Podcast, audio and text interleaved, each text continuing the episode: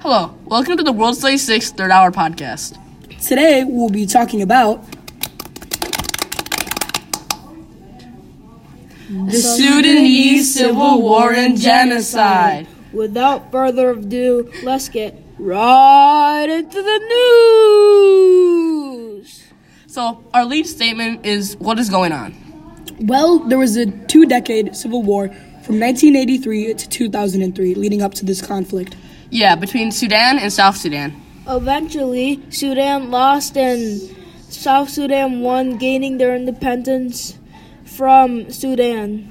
Yeah, but over 2 million people died and 4 million others were displaced. Yes, it was a very bad and bloody war.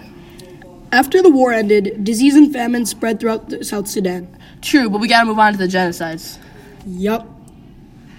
After the Civil War, the people of Darfur started protests against the Sudanese government. But the Sudanese government did not want that, so the government sent an Arab militia to the region of Darfur called the Jana Weed.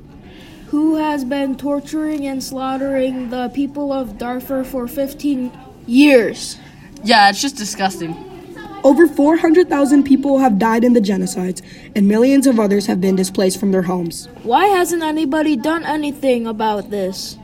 Well, people have tried multiple times and nothing worked.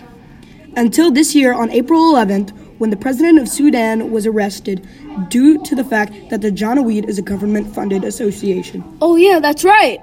Yeah, and now the genocides have slowed down and are continuing, continuing to slow down. Now everything's basically solved, right? But the genocides are still going on, so we're not over with this, Yeah, they probably won't stop for a long time.